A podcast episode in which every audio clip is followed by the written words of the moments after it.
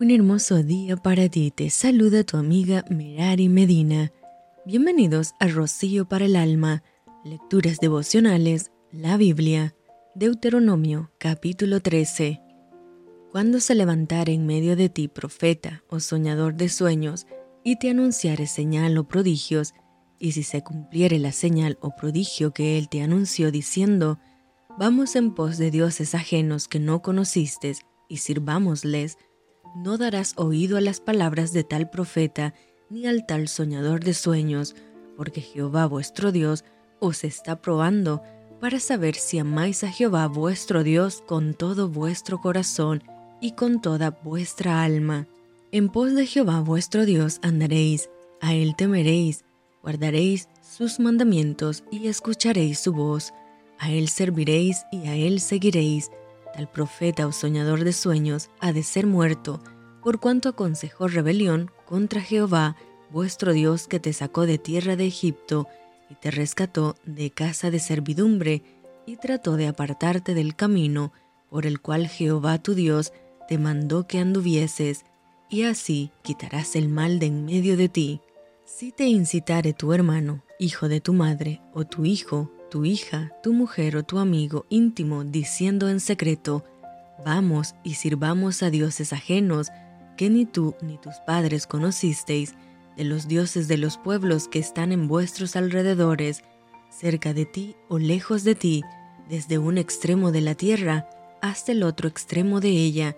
no consentirás con él, ni le prestarás oído, ni tu ojo le compadecerá, ni le tendrás misericordia, ni lo encubrirás, sino que lo matarás. Tu mano se alzará primero sobre él para matarle, y después la mano de todo el pueblo. Le apedrearás hasta que muera, por cuanto procuró apartarte de Jehová tu Dios, que te sacó de tierra de Egipto, de casa de servidumbre, para que todo Israel oiga y tema, y no vuelva a hacer en medio de ti cosa semejante a esta. Si oyeres que se dice de alguna de tus ciudades que Jehová tu Dios te da para vivir en ellas, que han salido de en medio de ti hombres impíos que han instigado a los moradores de su ciudad diciendo, Vamos y sirvamos a dioses ajenos que vosotros no conocisteis, tú inquirirás y buscarás y preguntarás con diligencia, y si pareciere verdad, cosa cierta, que tal abominación se hizo en medio de ti, irremisiblemente, herirás a filo de espada a los moradores de aquella ciudad, destruyéndola con todo lo que en ella hubiere, y también matarás sus ganados a filo de espada, y juntarás todo su botín en medio de la plaza, y consumirás con fuego la ciudad y todo su botín, todo ello como holocausto a Jehová tu Dios, y llegará a ser un montón de ruinas para siempre, nunca más será edificada.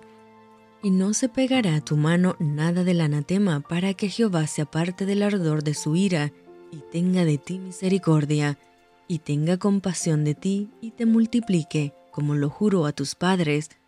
cuando obedecieres a la voz de Jehová tu Dios, guardando todos sus mandamientos que yo te mando hoy, para hacerlo recto ante los ojos de Jehová tu Dios.